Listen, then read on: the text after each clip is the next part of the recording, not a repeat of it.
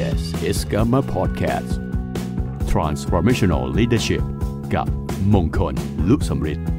Presented by Gamma Thailand Leader of Today and Tomorrow มีคนมากมายที่คิดจะเปลี่ยนแปลงโลกใบนี้ แต่มีคนเพียงน้อยนิดที่คิดจะเปลี่ยนแปลงตนเอง สวัสดีครับยินดีต้อนรับท่านเข้าสู่ Gamma Podcast Podcast ที่จะชวนคุณพูดคุยเกี่ยวกับการบริหารการจัดการและความเป็นผู้นำ คุณอยู่กับผมมงคลรุษสำริดครับ ในอุตสาหกรรมตัวแทนประกันชีวิตและที่ปรึกษาการเงิน เราพบว่าอัตราเขาเรียกว่าอัตรา retention หรือตาการคงอยู่ของคนในอุตสาหกรรม ต้องถือว่าค่อนข้างต่ำครับ มีการเข้าออกเข้าออกของคนในธุรกิจนี้ค่อนข้างมากทีเดียวนะครับ แล้วก็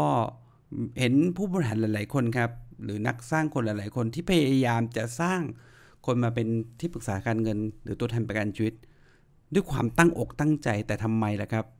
เวลาตั้งนานแล้วก็ยังสร้างคนไม่ได้อีก วันนี้ครับผมมีบทวิจัยบทหนึ่งครับ จาก Gamma Foundation นะครับหรือมูลนิธิกามาที่ทำบทวิจัยเกี่ยวกับอุตสาหกรรมนี้ครับนะครับมาอย่างยาวนานและในอเมริกา และก็ทั่วโลกครับ เป็นบทความหรือบทวิจัยเนี่ยต้องบอกว่ามีนับร้อยร้อยบทความเลยครับ วันนี้ผมขอเลือกมาหนึ่งบทความที่ผมรู้สึกว่ามีประโยชน์และอยากมาเล่าให้ท่านผู้ฟังฟังนะครับหัวข้อนี้อาจจะต้องคุยกัน2อสาครั้งนะครับ แต่ว่าเอาส่วนแรกไปก่อนแล้วกันนะครับ หัวข้อนี้นะครับที่ทำบทวิจัยชื่อว่า creating a culture of passion and purpose สร้างวัฒนธรรมแห่งแรงจูงใจและเป้าประสงค์ครับ เรื่องนี้คืออะไรครับ แรงจูงใจและเป้าประสงค์บทความนี้นะครับหรือบทวิจัยนี้พูดถึงเรื่องของการนำองค์กรด้วยคุณค่าของอุตสาหกรรม คุณค่าของงานครับ โดยบทความนี้บทวิจัยนี้เนี่ยเกิดจากการสัมภาษณ์ผู้บริหารระดับสูง 10 ท่านในอุตสาหกรรม แล้วก็สมาชิกกา m าอินเตอร์เนชั่นแนลเกือบ 150 ท่านครับ บุคคลเหล่านี้เป็นบุคคลที่ชื่อว่าเป็นคนที่ประสบความสำเร็จในอุตสาหกรรม ตัวแทนประกันชีวิตและที่ปรึกษาการเงิน วันนี้เรามาดูนะครับว่าบทความนี้นะครับบทวิจัยบทนี้เนี่ยได้ให้ข้อมูลดีๆ อะไรกับเราได้บ้าง เริ่มต้นครับผมมีคำพูดหนึ่งนะครับที่ผู้ที่ให้ข้อมูลในการวิจัยได้พูดถึงนะครับ บอกว่าเมื่อเราพัฒนา passion ให้กับที่ปรึกษาของเรา และสร้างทักษะที่ทำให้เขาสามารถเอาชนะความกลัว และแสดงออกอย่างกล้าหาญ อย่างกับการถามคำถามและการสร้างความท้าทายต่อการสร้างผลกระทบกับชีวิตผู้คน จนกลายเป็นส่วนหนึ่งของโครงสร้างความคุ้มครองของสังคม นั่นแหละครับคือจุดเริ่มต้นของการสร้างวัฒนธรรมองค์กรครับ บทความนี้นะครับเขาบอกว่าเริ่มต้นนะครับอีกคันหนึ่งนะครับเป็นประโยคหรือแนวคิดของ John C. Maxwell จำได้ไหมครับ ตั้งแต่ EP 1 แล้วผมพูดถึงท่านบ่อยมากนะครับ John C. Maxwell ซึ่งเป็นนักคิดนักเขียนนักบรรยายเกี่ยวกับเรื่องการบริหารการจัดการองค์กรเขาบอกว่า เมื่อความต้องการส่วนตัวของคุณใหญ่กว่าเป้าประสงค์ของสิ่งที่ทำคุณมีแค่อาชีพ แต่เมื่อเป้าประสงค์ของงานใหญ่กว่าความต้องการส่วนตัวของคุณ คุณกำลังได้อาชีพที่คุณรักครับฝรั่งเรียกอาชีพที่รักว่าอะไรฮะเรียกว่า calling ได้ calling นะครับได้อาชีพที่ตัวเองหลงไหลนะครับหรือฝันใฝ่ครับ ต้องบอกว่าเป็นบุญของคนหลาย ๆ คนเหมือนกันนะครับ ที่เกิดมาชาติหนึ่งแล้วได้เจอ calling หรืออาชีพที่ตัวเองรัก แล้วพบว่าคนส่วนใหญ่ในโลกแห่งนี้เนี่ยมีน้อยคนครับที่ได้เจอได้พบ calling จริง ๆ นะครับ คราวนี้ทำยังไงนะครับ อาชีพที่เรารักเหล่านี้เนี่ยคนหลาย ๆ คนตัดสินใจทำงานธุรกิจอุตสาหกรรมประกันชีวิตที่ปรึกษาการเงินเนี่ยเป็นอาชีพสุดท้ายในชีวิต อย่างผมเองเหมือนกันเนี่ยผมพบผมลงรักมันครับ ผมทำงานนี้มา 30 ปีเต็มแล้วครับ อยู่ในอุตสาหกรรมนี้เป็นงานแรกงานเดียวงานสุดท้ายในชีวิตทำงานนี้ตั้งแต่อายุ 22 ครับเรียนจบมาปั๊บมาอยู่ธุรกิจนี้เลย แล้วไม่เคยเปลี่ยนงานเลย เราต่อยอดพัฒนาจากตัวแทนประกันชีวิต เรียนรู้พัฒนาตัวเอง สู่การเป็นที่ปรึกษาทางการเงิน แล้ววันนี้ก็เป็นนักวางแผนทางการเงิน และเป็นเจ้าของบริษัทที่ปรึกษาทางการเงิน หรือบริษัทวางแผนทางการเงินครับ เราเดินทางมาเส้นเหล่านี้ยังไง เราพบว่ามันตรงมากๆครับกับบทวิจัยบทนี้ เขาบอกว่าเรื่องหัวข้อแรกในบทวิจัยนี้เขาบอกว่า ให้เป้าประสงค์เป็นเครื่องนำทางของคุณครับ ความหมายของเป้าประสงค์ในบทความนี้หรือในบทวิจัยนี้หมายถึงหลาย ๆ ครั้งหลาย ๆ คราวของการทำงานเนี่ยเราคนทำงานนี้เข้ามาทำงานนี้ด้วยวัตถุประสงค์หรือเป้าหมายที่ไม่ถูกต้องครับ จึงทำให้คนเหล่านั้นไม่สามารถ ประสบความสำเร็จได้หรืออยู่ได้ในอาชีพนี้ในระยะยาว และเป้าประสงค์ที่ถูกต้องของคนในทางนี้คืออะไร เขาบอกว่าเป้าประสงค์เป็นเครื่องนำทางเนี่ยคืออะไร ในบทวิจัยนี้บอกว่าเหตุผลที่เราทำงานนี้นะครับก็คือการที่เราได้บริการช่วยเหลือปกป้องชีวิตลูกค้าทำให้ฝันของเขาเป็นจริง top หรือ top performance leader เนี่ยนะครับหรือผู้นำชั้นยอดเนี่ยทั้งหมดนะครับนำทีมด้วยเป้าประสงค์ครับ หมายความว่าเขานำทีมด้วยคุณค่า คุณค่าของอาชีพ คุณค่าของงานครับ วัฒนธรรมนะครับถูกสร้างนะครับโดยการนำผู้คนมาร่วมใจการเข้าใจในสิ่งที่ผู้นำเนี่ยพยายามจะสร้าง และต้องการเป็นส่วนหนึ่งกับมันครับ ความตื่นเต้นและพลังงานของพวกเขามาจากการที่เขาเห็นภาพ ในสิ่งที่ผู้นำเนี่ยต้องการสื่ออย่างชัดเจนครับ เพราะฉะนั้นผู้นำมีหน้าที่ในการชี้นำมีในการหน้าที่ในการทำให้ ผู้ตามเนี่ยหรือในองค์กรได้เห็นภาพภาพนี้ ภาพถึงเป้าประสงค์หรือคุณค่าของงานครับ เป้าประสงค์เนี่ยหมายถึงการมีเป้าหมายที่ชัดเจน รู้ทิศทางที่คุณจะมุ่งไป และเมื่อที่ปรึกษานะครับเห็นผลกระทบที่เขาสามารถช่วยเหลือผู้คน ในการเตรียมตัวกับสิ่งที่ไม่คาดฝันที่อาจจะเกิดขึ้น โดยสร้างความมั่นใจว่าเขาจะสามารถดูแลสิ่งที่เลวร้ายที่อาจเกิดขึ้น นั่นแหละครับ คือการสร้าง passion หรือแรงจูงใจให้เกิดขึ้นครับ จุดประสงค์ของบทวิจัยนี้เรายิงไปเรื่องนี้เรื่องเดียวเลยครับ เราพบว่า Key of Success หรือกุญแจแห่งความสำเร็จของ Top Performance Leader หรือผู้นำชั้นยอด ทุกคนเลย เขานำทีมของเขาเนี่ยด้วยแนวคิดแบบนี้ เขาสร้างองค์กรของเขาเนี่ยด้วยแนวคิดแบบนี้ องค์กรที่สร้างขึ้นมาเป็นผู้ให้ องค์กรที่สร้างขึ้นมาเป็นผู้ให้ประโยชน์ต่อผู้คนครับ หัวข้อหนึ่งที่เขาบอกว่าในบทบทนี้เนี่ยเป็นบทสรุปนิดนึงสำหรับท่านผู้ฟังนะครับเขาบอกว่า lead with purpose checklist มีเช็คลิสต์อยู่ประมาณ 4 ข้อครับ ที่อยากให้ผู้ฟังนะครับ ลองกลับไปตรวจสอบตัวเองครับว่า วันนี้คุณได้ทำตามเหล่านี้แล้วหรือยัง หรือถ้ายังไม่ทำก็ควรจะต้องทำครับเช็คลิสต์อันแรกครับเขาบอกว่าก็คือ หาโอกาสให้ที่ปรึกษาได้แบ่งปันเรื่องราวทางบวก ที่อาชีพเราสร้างให้กับชีวิตของลูกค้าครับ ผมว่าเครื่องนี้เป็นเรื่องที่ดีนะครับ ในองค์กรเนี่ยการสร้างความรู้สึกดีๆ ต่ออาชีพ มันต้องถูกปลูกฝังครับอ๋อเป็นเรื่องที่หน้าที่ของผู้นำองค์กรหรือผู้จัดการหรือหัวหน้าก็แล้วแต่ในการที่จะสร้างสิ่งเหล่านี้ให้เกิดขึ้น ที่ปรึกษามีเคสต่างๆ หรือเรื่องราวทางบวกที่เขาออกไปสร้างผลกระทบ สร้างสิ่งดีๆ ต่อผู้คน สร้างสิ่งดีๆ ต่อลูกค้าของเขาเนี่ยมันควรได้มีการแบ่งปันกัน มีการได้เล่าหรือส่งต่อกันครับ มันไม่ใช่เพียงแค่เรื่องตรงเข้ามาปับ๊บเราคุยแต่เรื่องของความร่ำรวย การรวยง่าย การรวยเร็ว สิ่งเหล่านี้เนี่ยไม่ควรเป็นเพอร์โพสสิ่งเหล่านี้ไม่ควรเป็นเป้าประสงค์ของคนที่เข้ามาสู่ธุรกิจนี้ครับ มีคำพูดหนึ่งนะครับของปรมาจารย์ด้านประกันชีวิตในประเทศไทย แล้วก็เป็นคุณแม่บุญธรรมผมด้วยคุณพัชราหวงวงวิทย์ มักจะบอกว่าคนหลาย ๆ คนเข้ามาสู่อาชีพนี้ เพราะเงินก็ไปเพราะเงิน ได้เงินก็ไป ไม่ได้เงินก็ไปครับ หมายความว่ายังไงครับ คุณพิชนาขยายความว่าคนหลายๆคนเข้ามาทำงานนี้ แล้วพอได้เงินจากอาชีพนี้หลาย ๆ คนเป็นไงครับ พอได้เงินปั๊บรู้สึกว่าแหมเงินในอาชีพเนี่ยมันได้ใช่ฮะมันเหนื่อยอะ่ะมีวิธีไหนไหมมีอาชีพไหนไหมที่ได้เงินง่ายกว่านี้ หรือไม่ต้องเหนื่อยเท่านี้ หลาย ๆ คนก็เอาเงินจากอาชีพนี้เป็นลงทุนหรือไปทำอย่างอื่นต่ออีก ก็ออกจากอาชีพนี้ไป แล้วก็พบว่าเยอะมากเลยครับ ที่พอออกไปเนี่ย หลายๆคนอาจจะต้องสมสารกลับมาสู่อาชีพนี้ใหม่อีกครั้งหนึ่งแล้วข้อที่สองที่บอกว่าไม่ได้เงินก็ไปนี่ชัดเจนอยู่แล้วครับ เมื่อคนหลายๆคนตั้งเป้าประสงค์ว่ามาทำงานนี้เพราะอยากรวยง่ายอยากรวยเร็วเนี่ย เราพบว่ามันไม่ง่ายขนาดนั้นหรอกครับเพราะคุณต้องฝึกฝนอย่างมากมายมหาศาล คุณต้องทนแรงเสียดทานได้มากมายมหาศาลพอคนตั้งใจอย่างนี้เนี่ยเข้ามาเนี่ย พอไม่ได้ดังใจก็เป็นไงครับ ก็ออกจากอาชีพไป หรือตัดสินใจเลิกอาชีพนี้ไปง่าย ๆ ครับ เหตุผลในการนำคนเข้ามาสู่อาชีพนั่นแหละครับ เป็นเหตุผลที่พาให้เขาไปออกจากอาชีพเช่นเดียวกันนะครับ คนมาเพราะเงินก็ไปเพราะเงิน แต่ถ้าเขามาด้วย passion มาด้วยความหลงไหลในอาชีพ มาด้วยความรู้สึกว่าอาชีพนี้มีคุณค่าต่อผู้คน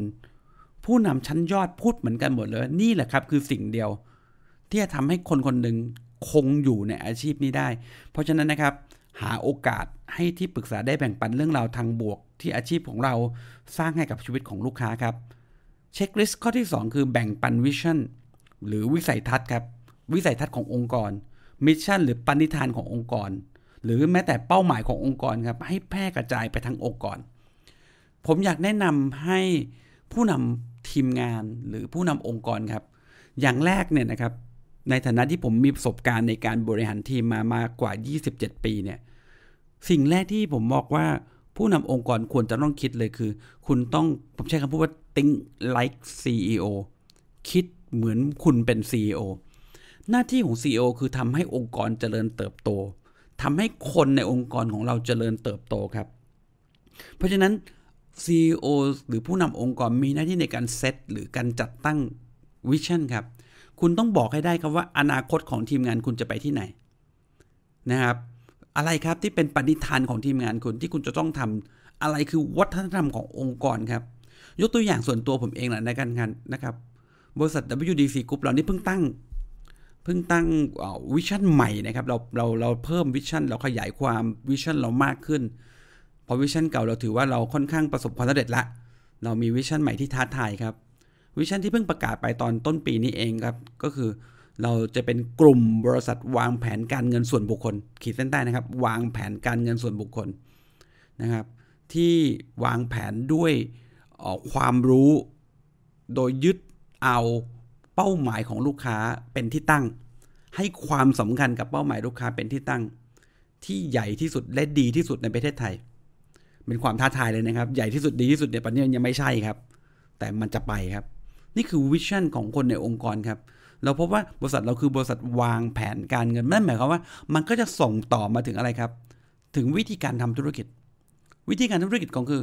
ที่ปรึกษาของผมทุกคนหรือนักว่าน้องๆของผมทุกคนเนี่ยก็ต้องออกไปวางแผน ให้กับลูกค้าก่อน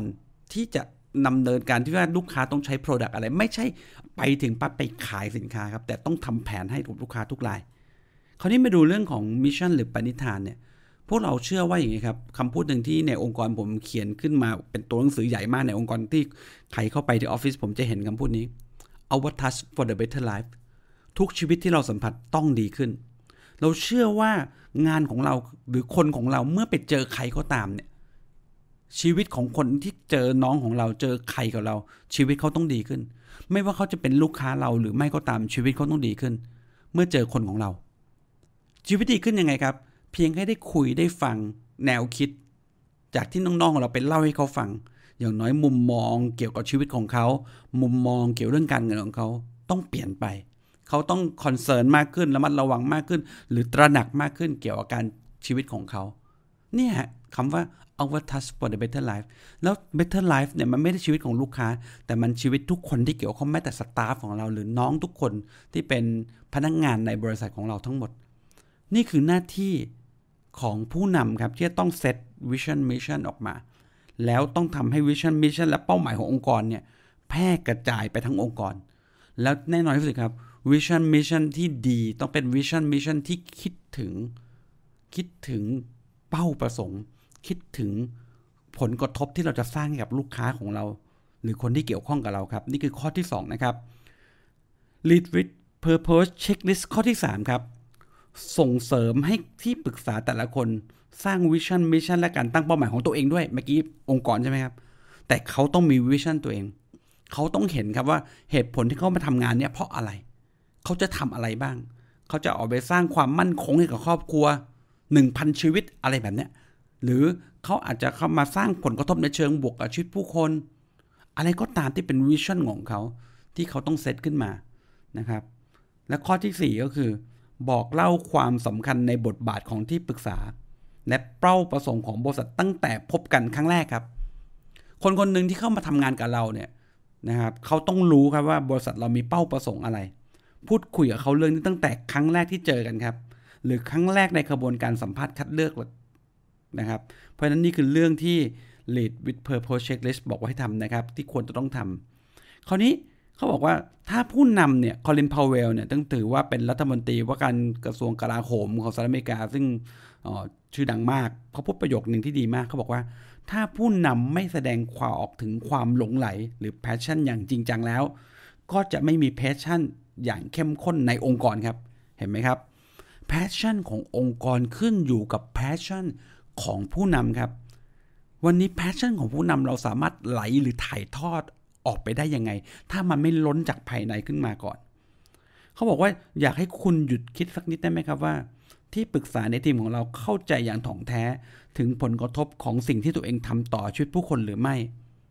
พวกเขามี passion เกี่ยวกับงานที่เขาทำทุกๆวันหรือไม่ นี่คือสิ่งหนึ่งที่บอกว่าเราอะในฐานะผู้นำควรที่จะตรวจสอบตรงนี้ครับ ไปอีกนิดนะครับ หัวข้อในวิจัยบอกว่าช่วยให้ที่ปรึกษาของคุณค้นหา passion ครับ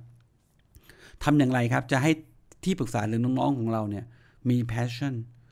มีความหลงใหลในคุณค่าของงาน เขาบอกอย่างนี้ครับว่า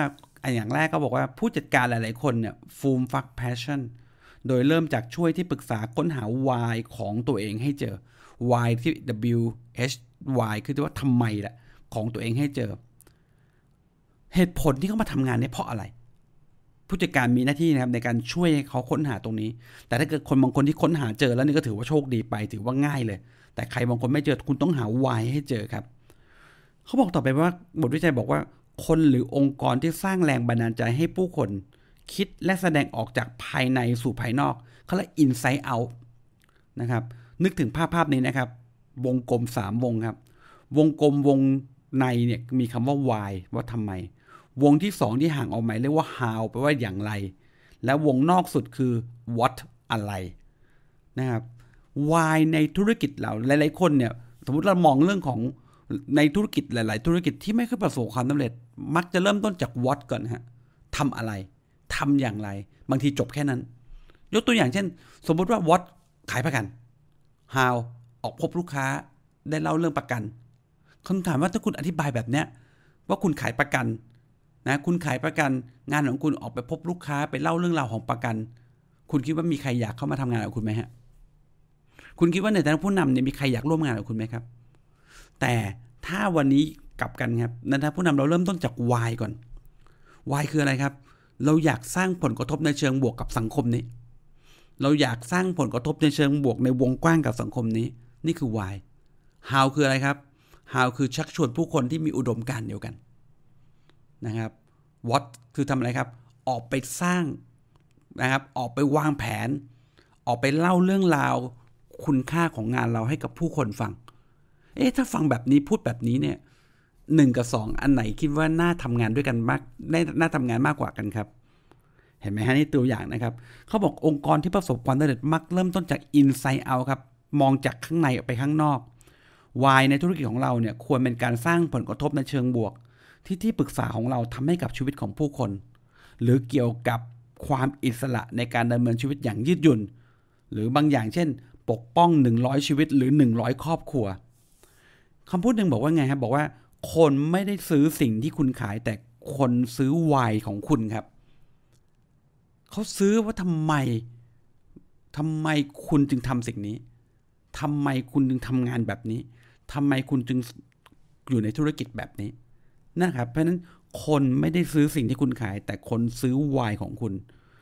เมื่อไหร่ก็ตามเนี่ยนะครับเขาบอกว่าในสมมติตัวอย่างแล้วกันนะครับ ถ้าเราเริ่มจาก what เนี่ยในธุรกิจของเราเนี่ย what ของเราคือขายประกัน how คืออะไรฮะขายด้วยแบบขายด้วยไอเดียขายด้วยการวางแผนการเงิน ถ้าสมมติในลูกค้าเนี่ยคุณบอกว่าคุณลูกค้าครับผมเป็นคนขายประกันนะครับ แต่ผมเนี่ยเป็นคนที่เวลาหาลูกค้าเนี่ยผมจะบอกลูกค้าว่าต้องทำเพราะอะไร ถ้าเรานำแค่นี้คุณคิดว่า ลูกค้าจะซื้อเราไหมฮะ คนจะแคร์เราไหมครับ แต่ถ้าเราเปลี่ยนใหม่ได้ไหมครับ เริ่มต้นจากวายคุณลูกค้าครับผมมีความบันดาลใจมากๆ ผมอยากให้ครอบครัวของทุกคนที่ผมพบเนี่ยมีความปลอดภัยทางการเงินครับ มีความมั่นคงทางการเงินครับ วิธีการของผมคือ การได้ส่งมอบแผนประกันที่เหมาะสม แผนการเงินที่เหมาะสมครับนะครับ นี่คือสิ่งที่ถ้าผมพูดแบบเนี้ยนะครับ คุณคิดว่าคนจะสนใจมากขึ้นไหมเห็นไหมครับ นะน่าสนใจมากขึ้นไหมคราวนี้มาดูต่อนะครับว่าอ๋อไอเดียสองไอเดียไม่แก่เราเห็นแล้วว่าถ้าเราเริ่มต้นจากวายเนี่ยมันชัดเจนมากขึ้น หรือในฐานะผู้บริหารเนี่ยหรือหัวหน้าเนี่ยเริ่มต้นจากวายเช่นวายของทีมงานเราคือการส่งมอบความมั่นคงทางการเงินและความสงบสุขทางใจให้กับผู้คนในวงกว้าง how คืออะไร how ก็คืออาจจะเป็นตั้งแต่เรื่องของการคัดเลือกคนที่คิดถึงผู้อื่น คนที่พร้อมจะเสียสละ ระบบฝึกอบรมและการดูแล เพื่อช่วยให้ที่ปรึกษาการเงินออกไปช่วยเหลือผู้คนวัดคืออะไรวัดคือการวางแผนการเงินที่มีคุณภาพ แล้วถ้าวายของหัวหน้าเอาใหม่นะครับ อ๋อ ผมสร้างทีมเพราะว่าวายของผมคือความร่ำรวยอ่าการตั้งวายผิดก็มีผลนะครับวายผมก็คือความร่ำรวยของผม ความสำเร็จของผม how จะเป็นยังไง how ก็คือมียอดขายเยอะๆถูกไหมฮะ ถ้ายอดขายเยอะก็ได้รายได้เยอะถูกไหมครับ how คือมียอดขายเยอะ what ก็คือยังไงครับ what บอกว่าจะทำยังไงก็ได้ให้ขายได้ทำยังไงก็ได้ให้ขายได้ทำยังไงก็ได้ให้มี production เพราะนั้นหัวหน้าคนนี้คุณคิดว่าเขาจะสร้างคนไหมเขาอาจจะไม่สร้างคนเขาบอกว่า เออก็ขายส่วนตัวก็ขายได้นี่เขาจะอดทนในการสร้างคนให้ประสบความสำเร็จไหมอาจจะไม่อะเพราะว่ามันได้เงินช้า ได้รายได้ได้ได้รายได้ช้า และได้ความสำเร็จช้าเห็นไหมฮะ นี่อีกนี่คือจุดหนึ่งเหมือนกันทำไมทำไมคนหลายๆคนจึงไม่สามารถสร้างคนได้เพราะมันตั้ง วายผิดไงหรือบางทีไม่มีวายไงว่าทำไมคุณต้องทำแบบนี้ทำไมคุณต้องทำงานนี้ เมื่อไหร่ก็ตามที่วายที่เหตุผลที่คุณมาทำงานนี้เนี่ย มันพ้นจากตัวเองไปเมื่อไหร่ มันจะใหญ่ขึ้นนะคนสองคนนะครับ คนคนหนึ่งคิดตัวเองว่าตัวเองจะทำไงให้รวยฮาวของเขาคือก็จะทำยังไงนะขยันขันแข็งให้เขารวยถูกไหมครับ วัดก็คืออะไรออกไปทำงานไปเล่าเรื่องราวนะครับทุกๆวันคราวนี้แต่ถ้าเกิดคนคนหนึ่งตั้งโจทย์หมายว่าเฮ้ยเราเรารู้สึกว่าสิ่งนี้เป็นสิ่งนี้เป็นคุณค่าคนทุกคนต้องรู้อะคนทุกคนต้องได้ประโยชน์จากการที่เราอยู่ในอุตสาหกรรมเนี้ย how คืออะไร บอกเล่าเรื่องราวคุณค่าของการวางแผนการเงินคุณค่าของการประกันให้กับคนทุกคน นี่คือ what what ก็คือเป็นเรื่องราวของการประกันเห็นไหมคุณคิดว่าสองคนนี้ใครจะหาลูกค้าได้ง่ายกว่ากัน คุณคิดว่าคนสองคนนี้ใครจะสำเร็จในระยะยาวมากกว่ากัน เห็นไหมครับ องค์กรที่ประสบความสำเร็จเริ่มต้นจากข้างในครับ inside out เดี๋ยวงี้ดีกว่าครับ ตอนหน้าผมจะมีหนังสือเล่มหนึ่งครับ ผมจะสรุปหนังสือเล่มหนึ่งเป็นบทแทรกกับบทวิจัยนี้แล้วกันครับ ในหัวข้อว่าเออเออเออเริ่มต้นจาก why นะครับ begin with why มาเล่าให้เราฟังแล้วกันนะครับ โอเค อีกนิดนึงแล้วกันนะครับ เขาบอกว่าวิธีการที่ ผู้จัดการเนี่ยจะช่วยให้ที่ปรึกษาใหม่ในการหา passion และเป้าประสงค์ของตัวเองเนี่ยมีอยู่ 3 วิธีครับ อันแรกคือแต่งตั้งพี่เลี้ยงให้กับที่ปรึกษาใหม่ 95%เนี่ยนะครับ คนแบบเนี้ยเขาพิจารณาออกมาเลือกวิธีเนี้ย95%คนทุกคนบอกเออหาพี่เลี้ยงให้ อันนี้ผมก็เป็นสิ่งที่ดีเดี๋ยวว่านะครับ พี่เลี้ยงนี่แหละคือคนสำคัญครับที่จะช่วยทำให้ที่ปรึกษาใหม่ มี passion ที่ชัดเจนนะครับ แล้วก็สามารถสำเร็จได้ในอาชีพนี้ในระยะยาว เขาบอกวิธีการเนี้ยช่วยเพิ่มผลผลิตถึง3 0 4 30ถึง40%ครับทำให้ขนาดเคสเนี่ยใหญ่ขึ้น ได้รับรายชื่อแนะนำมากขึ้น เพิ่มอัตราการคงอยู่ของที่ปรึกษาใหม่ได้นะครับ 95%เลือกแต่งตั้งพี่เลี้ยงครับ ระบบพี่เลี้ยงเป็นระบบที่จำเป็นต้องมีครับในโลกยุคปัจจุบัน ผมติดอีกหนึ่งหัวข้อแล้วกันนะครับเดี๋ยวจะเล่าเรื่องนี้เหมือนกันเรื่องเมนทอร์หรือระบบพี่เลี้ยงในองค์กร ซึ่งเป็นวิธีการที่ง่ายมากนะครับและเป็นวิธีการสำคัญมากๆในการขยายทีม และสร้างให้คนใหม่มีโอกาสประสบความสำเร็จครับ อันแรกคือแต่งตั้งพี่เลี้ยงนะครับ 85%ครับของคนที่สำรวจบอกว่า หนังสือสร้างแรงบันดาลใจครับ ในหลาย ๆ ทีมเอาหนังสือสร้างแรงบันดาลใจมาอ่านมาเล่าให้ฟังในทีมของตัวเอง ก็เป็นสิ่งที่ดีครับ และก็31%ครับใช้โค้ดจากภายนอก มีแค่ส่วนน้อยเอง เพราะฉะนั้นวิธีการที่นิยมและได้ผลที่สุดนะครับ ในวิธีการสร้าง passion ให้กับที่ปรึกษาใหม่ก็คือการใช้วิธีการแต่งตั้งพี่เลี้ยงครับ เรามาดูต่อไปนิดนึงนะครับ ในตอนแรกอันนี้มันเนื้อหายาวนิดนึงเขาบอกว่า วิธีการช่วยรักษาไฟในการทำงานให้กับที่ปรึกษาครับ งานเราอย่างที่บอกครับมีแรงเสียดทานเยอะพอสมควรแล้วหลาย ๆ คนเนี่ยทำงานไปสักพักหนึ่งอะไฟหมดนะนะครับไฟหมดนะครับหรือไม่อยากตื่นขึ้นมาทำงานหรือเบื่อ หรือทำงานแบบสังกตายไปวันๆมีคำแนะนำครับในบทวิจัยนะครับ บอกว่าอ๋อมีคำแนะนำคือสิ่งที่ควรทำก็คือ ทบทวนเหตุผลครับ ที่ทุกคนมาทำงานนี้ ในการประชุมรายสัปดาห์ หมายความว่าทุกๆ สัปดาห์ต้องมีโอกาสได้พูดคุยเรื่องนี้ครับว่าเหตุผลที่คุณเข้ามาสู่ธุรกิจนี้ เพราะอะไรนะครับต้องรีมายครับบางครั้งบางข่าวด้วยอยอดขายด้วยอะไรก็แล้วแต่บางทีมันทำให้เราลืมเรื่องราวเหล่านี้ไปว่าเหตุผลจริง ๆ ที่คุณควรเข้ามาอยู่ในธุรกิจนี้คืออะไรเนี่ยนะครับมันควรต้องมีการทบทวน อันที่สองคือส่งเสริมให้ที่ปรึกษาเก่านะครับ ที่แบบรู้สึกหมดไฟหมดไฟเนี่ย ลองกลับไปติดต่อลูกค้า 50รายของเขาสิครับเขาคงมีลูกค้าเยอะๆถูกไหมครับ ลองกลับไปหาลูกค้ารายแรก ๆ ก็ได้ครับ แล้วไปสอบถามลูกค้าเหล่านั้นครับว่าทำไมลูกค้าเหล่านั้นจึงให้ความไว้วางใจเขา และอะไรคือสิ่งที่ที่ปรึกษาคนเนี้ยเคยให้การช่วยเหลือหรือดูแลเขาครับ เขาจะมีไฟกลับมาแน่ๆครับ ลองกลับไปค้นหาแบบนี้ลองแนะนำนะครับ ให้เขากลับไปสอบถามลูกค้าเก่าของเขา อันที่สามคือส่งข้อความเป็นการส่วนตัวถึงคุณค่าที่เขาทำครับ เช่น ยินดีด้วยนะ ที่คุณได้ช่วยเหลือผู้คนสิบคนในการวางแผนเตรียมอนาคตให้กับพวกเขาในเดือนนี้เห็นไหมครับคำพูด wording นะไหมยินดีด้วยนะที่ขายได้สิบรายไม่ใช่ครับ ยินดีด้วยนะที่ได้ช่วยเหลือผู้คนสิบคน ในการวางแผนเตรียมการสำหรับอนาคตของพวกเขาในเดือนนี้ นี่คือวิธีหนึ่งก็ดีนะครับในการส่งข้อความ อีกวิธีหนึ่งคือให้ทำงานเป็นทีมครับ บางทีเขามีเพื่อนร่วมงานไปทำงานด้วยกันเนี่ยมันเกิดไฟจุดไฟใหม่ โดยเพราะไปทำงานกับใครบางคนที่ค่อนข้างไฟแรงแล้วกระตือร้นอะหรือบางทีให้ไปทำงานกับน้องใหม่ก็ยังดีเลย